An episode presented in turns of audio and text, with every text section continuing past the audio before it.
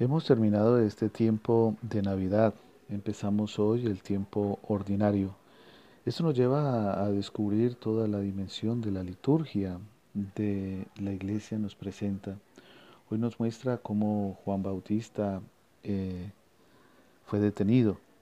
Es el cambio de la ley al Evangelio que nos presenta hoy la liturgia de la Iglesia. Jesucristo empieza nuevamente su predicación, regreso del anuncio del reino de Dios a toda su comunidad y hoy día a cada uno de nosotros. Juan Bautista decía, es necesario que Él crezca y yo disminuya. También en otra parte nos hablaba de que no era digno desatarle las correas de las sandalias. Y eso nos lleva a demostrar que Juan Bautista nos acerca a Dios, nos lleva a Dios, nos muestra el camino y nos prepara. Es los dos pasos, prepararnos para acercarnos a Jesús, prepararnos en el arrepentimiento, en la cercanía, en el amor a nosotros mismos, a los hermanos y a Dios. El Evangelio es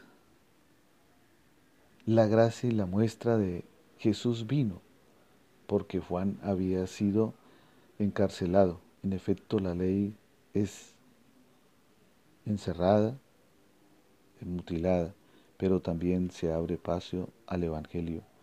Todo conlleva en la situación sociopolítica que se mueve hoy día la realidad. En ese tiempo era la persecución, el cuidado del poder, el prestigio. Hoy día es el cuidado del dinero, de las cosas, de la posesión, del que más tenga, del poder, el querer ser el número uno. Y es una ambición del ser humano, del hombre, que lo aísla y entonces busca su grupo, busca sus personas y aísla a otras. Entonces, mientras que unos están bien, otros van a estar mal. ¿Qué tenemos que pedirle a Dios? Pues precisamente que podamos entender el significado de la palabra de Jesús al final del Evangelio cuando le dice a los apóstoles, sígueme, y los haré pescadores de hombres, ¿no? Llama a unos hombres sencillos, humildes, a que le ayuden a seguir su plan de salvación.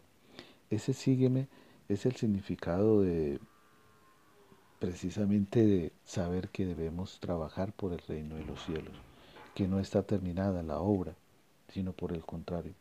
¿Cuántos millones de cristianos no se dan cuenta de que seguir a Jesús significa seguir a la Iglesia, seguir al Papa, a los obispos, su doctrina? Algunos cristianos tratan de seguir a Jesús sin entender parte de la Biblia, de la palabra de Dios. Ciertos millones de personas, cristianos, no se dan cuenta que seguir a Jesús significa venir a la Sagrada Eucaristía, a la comunión, a recibir esa gracia de Dios y esa bendición, a la confesión. Y a menudo, como sea posible, y centrar sus vidas en la Eucaristía. Decir, Jesús es el centro de mi vida. Algunos cristianos incluso continúan un cristianismo sin cruz o un cristianismo aislado de la vida comunitaria, del estar pendiente del otro. Por eso significa seguimiento de Jesús, entrega, sacrificio, donación, pero para el reino de Dios, no para este mundo, sino para el reino de Dios.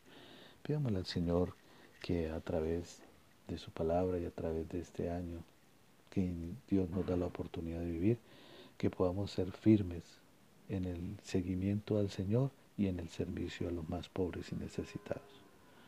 Que el Señor derrame abundantes bendiciones sobre nuestras vidas, especialmente los que están pasando necesidad.